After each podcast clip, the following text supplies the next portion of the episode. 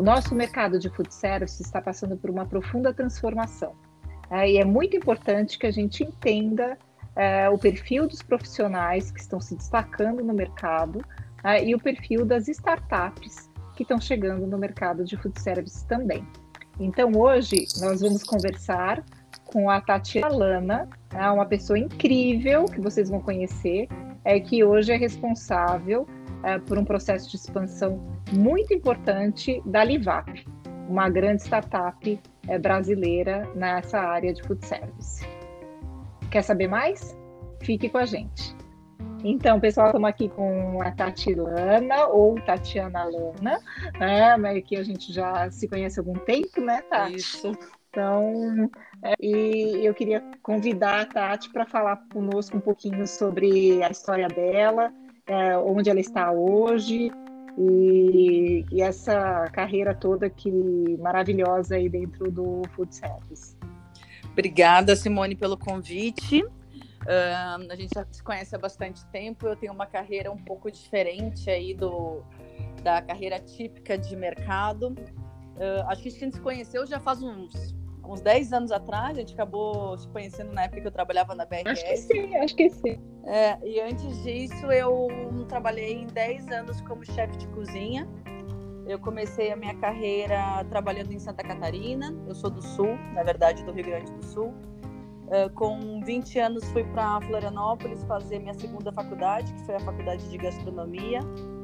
E lá acabei uh, trabalhando em alguns restaurantes. Uh, ganhei um prêmio. Esse prêmio me deu a oportunidade de estudar na França. Depois eu vim para São Paulo. Em São Paulo, trabalhei com grandes chefes. Na época, a gastronomia brasileira estava começando a criar aí uma certa raiz. Antigamente, tudo que vinha de fora era mais legal e a gente começou a perceber que a gente tinha uma diversidade incrível no Brasil. Então, grandes chefes começavam a despontar. E depois disso, eu acabei indo de volta para a Europa primeiro. Primeiro, fui para Istambul, onde eu montei uma, uma operação de restaurante brasileiro. Fiquei lá um ano. Nossa. Um, montei toda, toda a operação, desde o início do conceito uh, até contratação da equipe, treinamento, tudo. Foi uma experiência muito interessante, porque foi a primeira vez que eu me deparei com um país uh, com uma cultura tão diferente da nossa, onde mulher ainda sofre mais do que no Brasil para realmente conseguir dar uma posição de liderança. E depois disso, acho que eu gostei desse choque cultural e acabei Imagina. indo para a China, onde eu morei dois anos. E na China eu tive mais uma experiência aí, eu montei quatro operações. Cheguei a montar uma, uma operação de chá chinês, então era um conceito de Starbucks, mas totalmente voltado para o público, público chinês, que é muito diferente da gente. E em dois mil e oito foi quando eu voltei para o Brasil, depois de tudo isso que aconteceu comigo. E comecei no mundo corporativo, na época na Sadia. Logo depois a Sadia virou, se juntou com a Perdigão, virou B R F. Fiquei lá sete anos. Em doze eu tive minha filha, daí as coisas mudaram um pouco para mim. Em uh, dois mil e quinze eu saí da B R F e aceitei um desafio na Unilever. Também na área de food services, estou sempre, desde o que eu comecei na, no mundo corporativo, sempre foi food services. E na Unilever eu fiquei mais cinco anos, até o ano passado eu decidi mudar mais uma vez minha carreira. Eu acho que a minha carreira ela é um pouco disso, de não se apegar a, ao passado e querer construir um novo futuro, querer entender o mercado de diversas, diversos pontos de vista. Então, primeiro o ponto de vista do operador, depois o mundo corporativo, o mundo da indústria, e agora na startup, na Liv Up. Eu já tô, vou fazer um ano agora, em setembro. E junto com a Liv Up também, há dois anos atrás, eu me juntei a alguns amigos e a gente montou um bar-restaurante em São Paulo.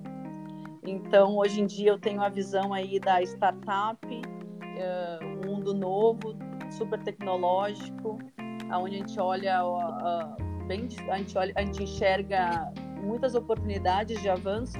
E o mundo um pouco mais tradicional, que é o mundo do restaurante, que a gente ainda trabalha... Uh, a comanda não é papel, mas é eletrônica, mas é totalmente diferente também. E ainda mais agora, nesse mundo que a gente está vivendo pós-Covid, uh, né? Pós não, ainda estamos na metade, mas a gente enxerga um novo normal, então tem bastante coisa para acontecer. puxa, muito interessante ver como você se permitiu, né, e teve coragem é, de ir para tantos desafios novos em cada um dos momentos. É, como é que você está vendo essa questão das startups aqui é, no Brasil, né? Como é que é ser startup no food service? E seria bacana também se explicar para quem está ouvindo a gente é, o que, que a Liv Up inaugurou, né, nesse, nesse mercado, é, e o que, que vocês têm como visão aí para esse mercado. Legal. Eu vou começar contando um pouco da, da história de, da Liv Up, que é uma história recente, mas uma história muito vencedora e que vem trazendo muita coisa nova sempre. A Liv Up começou há quatro anos atrás, um, com o Henrique e o Vitor, que são os fundadores. Uh, eles trabalhavam no mercado financeiro e tiveram a, e eles estavam muito insatisfeitos por estar sempre trabalhando, esse mundo louco que a gente trabalha, e não ter como se alimentar de uma forma correta. Então, eles ficaram muito preocupados com isso, descobriram aí que tinha uma possibilidade no mercado e criaram uma startup de comida saudável.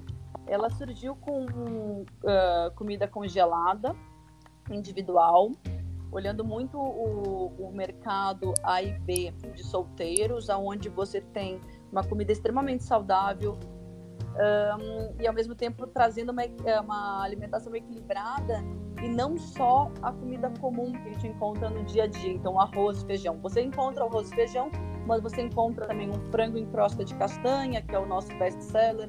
Você encontra uma feijoada vegetariana. Hoje em dia você encontra pães, croissants, você encontra lanches da tarde, sucos e tudo mais. Então eles foram crescendo muito com isso. É uma história muito bonita porque hum, o Henrique vem de uma família onde a mãe dele trabalha na cooperativa de pequenos produtores orgânicos e ele entendia muito bem como funcionava essa dinâmica desse mercado. E a gente consegue, hoje em dia, trazer uh, oitenta por cento dos nossos alimentos são orgânicos. E a gente consegue ter um preço que é super justo. Então, a gente consegue ter o mesmo preço do, do vegetal, da fruta, do legume convencional no orgânico. E com isso, a gente acaba ajudando várias pequenas, pequenos produtores, pequenas famílias de produtores. Uh, então, é uma história muito bonita, porque não só a gente conseguiu preencher um vazio do mercado, que era da alimentação saudável de verdade, uh, mas também a gente consegue ajudar Uh, pequenas famílias de produtores. Então é incrível uh, a, a gente dá microcrédito, a gente consegue garantir o cultivo, o plantio é dedicado para a gente, então a gente paga antes o que a gente vai consumir para eles conseguirem comprar a semente, comprar o trator que precisam. E ao mesmo tempo a gente olha muito para como conseguir fazer a coisa certa do jeito certo. Com isso, com essa proposta de vida, não só de negócio, a empresa foi crescendo bastante, essa startup. Ela é muito dinâmica porque ela é toda baseada em tecnologia, então os softwares são os nossos, toda a dificuldade que a gente tem de operação, a gente consegue colocar uma equipe focada nisso para conseguir trazer uma solução tecnológica para a gente, então que a gente consegue escalar mais rápido que um negócio comum, de uma forma mais eficiente. Em dois mil e vinte, não, dois mil e dezenove, perdão, eles uh, decidiram que a gente já estava uh, com um grande portfólio de pratos congelados, chegando aí em duzentas e cinquenta mil refeições por mês. Eles chegaram a um momento que a gente poderia abrir para mais um braço de negócio, e foi quando eles me convidaram para participar disso, que era montar uma operação de Cloud Kitchen. Então, essa operação de Cloud Kitchen é o primeiro conceito aí uh, dentro da Liv Up de delivery. A diferença entre o congelados, que é uma venda planejada, você se planeja e você recebe a, um, a, você se planeja de manhã, recebe à noite ou no outro dia. A diferença é que no, no delivery você recebe na mesma hora. Uh, em menos de trinta minutos a gente consegue te entregar um prato fresco. Uh, a gente começou com saladas, então a primeira marca da Cloud Kitchen é Salad, uh, Salad Stories. A gente já vai lançar dia, na metade de agosto o próximo restaurante, que está ficando muito legal, uma proposta Uau. E uma experiência muito diferente. Então, assim, a gente já vai com o próximo e a gente já tem plano aí para mais três, quatro, cinco conceitos dentro de cada restaurante. Hoje em dia a gente está com três operações. Na quarta-feira eu estou inaugurando o Tatuapé. A gente já tem operação na Vila Olímpia, Pinheiros e Aclimação. a gente atende um raio de seis quilômetros. E a ideia é trazer essa experiência para o consumidor de alimentação verdadeiramente saudável, equilibrada e com um toque grande de experiência, uh, não só para São Paulo, mas também para outros estados. E no futuro, quem sabe, talvez também tornar essa operação uh, não só online, mas também offline, mas sempre conseguindo trazer eficiência através de tecnologia. É, isso é muito valioso, né? Você trazer isso através realmente da tecnologia. Isso é o que tem de mais novo, principalmente.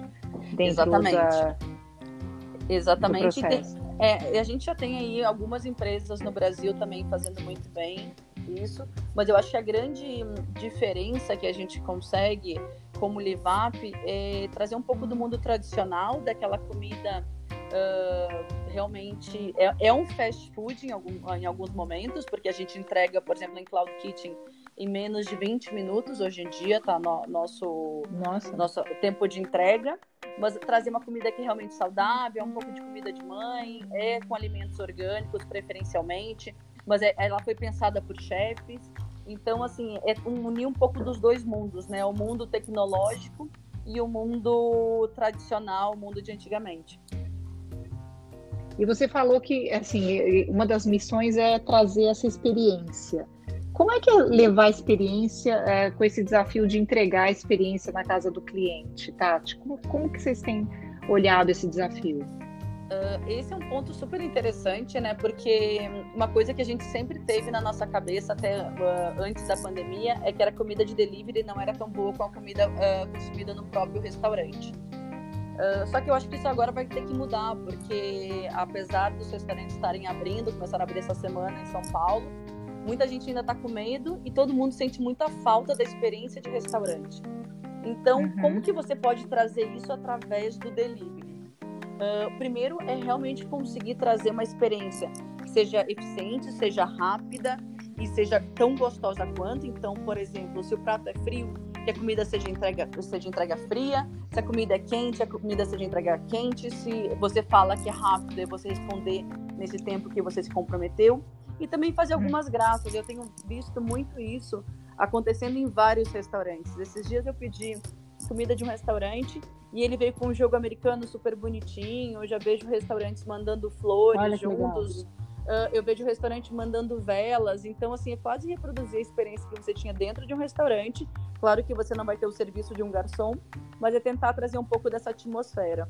Então, tem várias é. maneiras de você fazer isso. E isso é uma coisa que a gente olha muito. Então, em Salad Stories, a nossa maneira de trazer essa experiência, que nossas embalagens, elas são super bonitas, elas são embalagens gostosas de se ver. Ao mesmo tempo, elas são sustentáveis, ela é cem por cento compostável.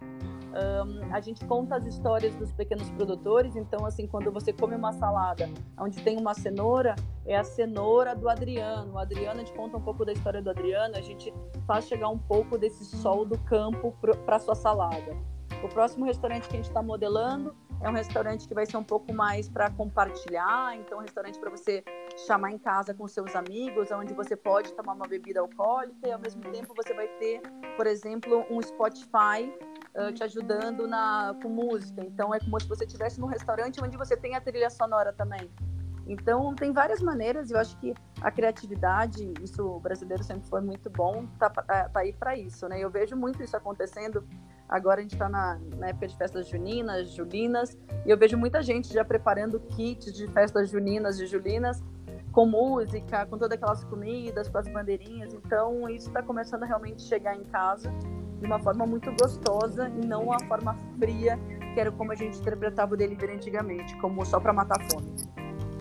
É, acho que cada vez mais a barra vai se elevar, né?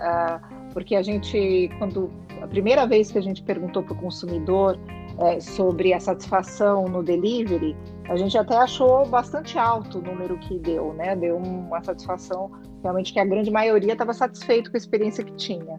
Mas quando a gente vê, vai passando o tempo, Uh, e as pessoas vão criando essas formas novas de experiência, você quase que espera isso, né?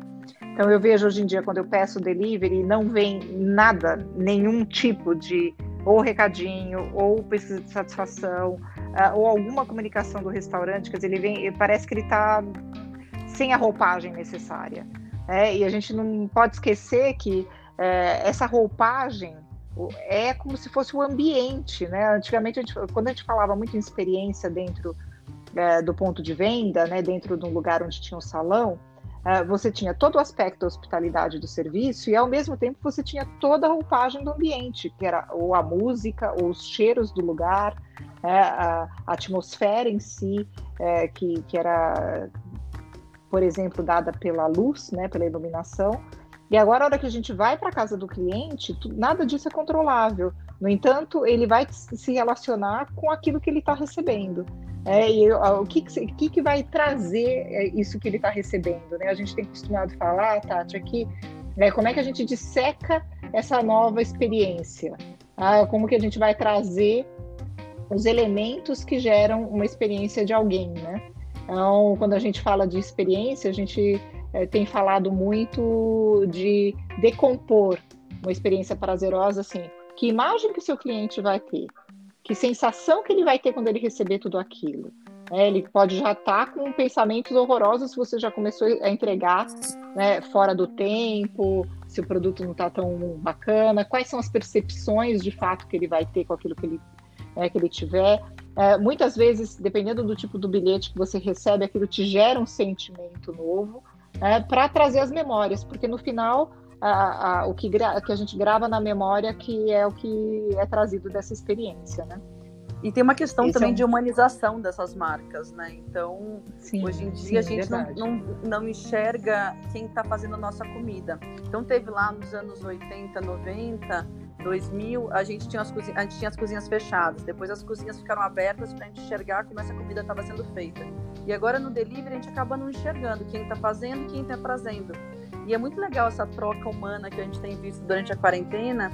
Sabe naquele espaço que a pessoa pode botar, tirar a cebola, botar tal coisa, ingrediente, uhum, essa, tirar uhum. ingrediente? A gente recebe muito bilhetinho e a gente responde os bilhetinhos. Então é muito Isso. bonitinho ver, ó, gente, obrigado por estarem aí durante esse momento difícil, fazendo a minha comida, daí a gente escreve. Então, assim, tem uma troca humana, mesmo no, no digital, que também é muito importante. Eu acho que a gente está conseguindo quebrar uma barreira, sabe, do digital, Isso. da tecnologia, trazer só uh, uma relação mais fria. Não, a gente consegue trazer uma relação calorosa. Isso é muito legal. Verdade, verdade. Bom, e nessas suas andanças todas, assim, pelo mundo... É, tem a, alguma lição que você gostaria de compartilhar com a gente? Ai, tem várias, mas assim, para mim a mais forte de todas é a cultural.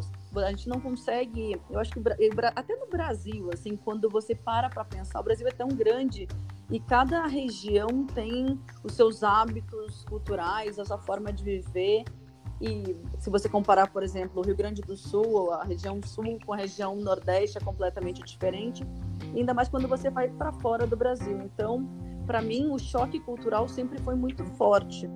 Com isso, eu, eu comecei a respeitar muito as culturas diferentes. Então, por exemplo, uma coisa para a gente que é super tradicional, super comum, fora do Brasil pode ser uma gata extrema, pode ser uma má educação extrema. Então tem esse ponto aí de você conseguir realmente, um, como pessoa, se adaptar e conseguir entender o outro e ter empatia. Também eu acho que esse ponto é super importante, da empatia.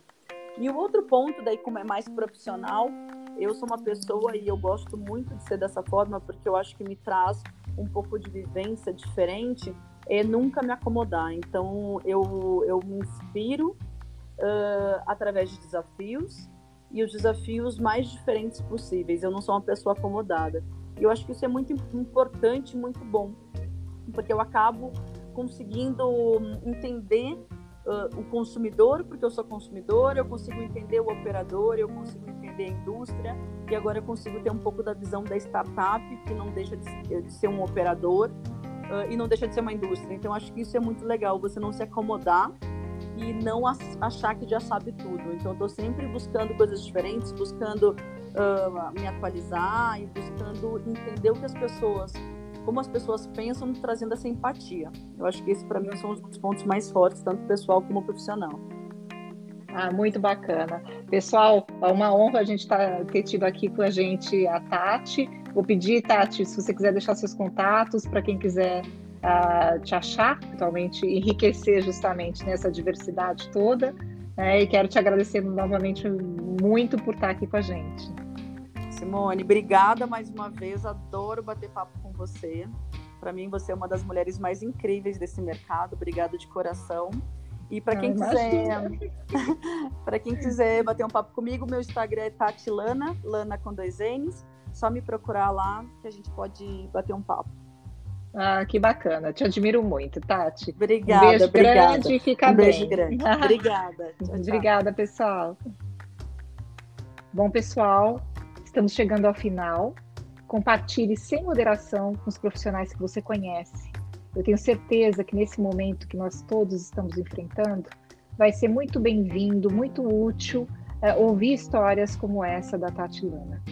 E é claro, comentários, sugestões, angústias, não deixe de entrar em contato conosco através do nosso e-mail, contato arroba galunion ponto com ponto b r, ou pelo Instagram, arroba galunion underline b r. Ah, e se você tiver sugestão de algum conteúdo especial que gostaria de ouvir, por favor, nos diga. Saúde e solidariedade para todos.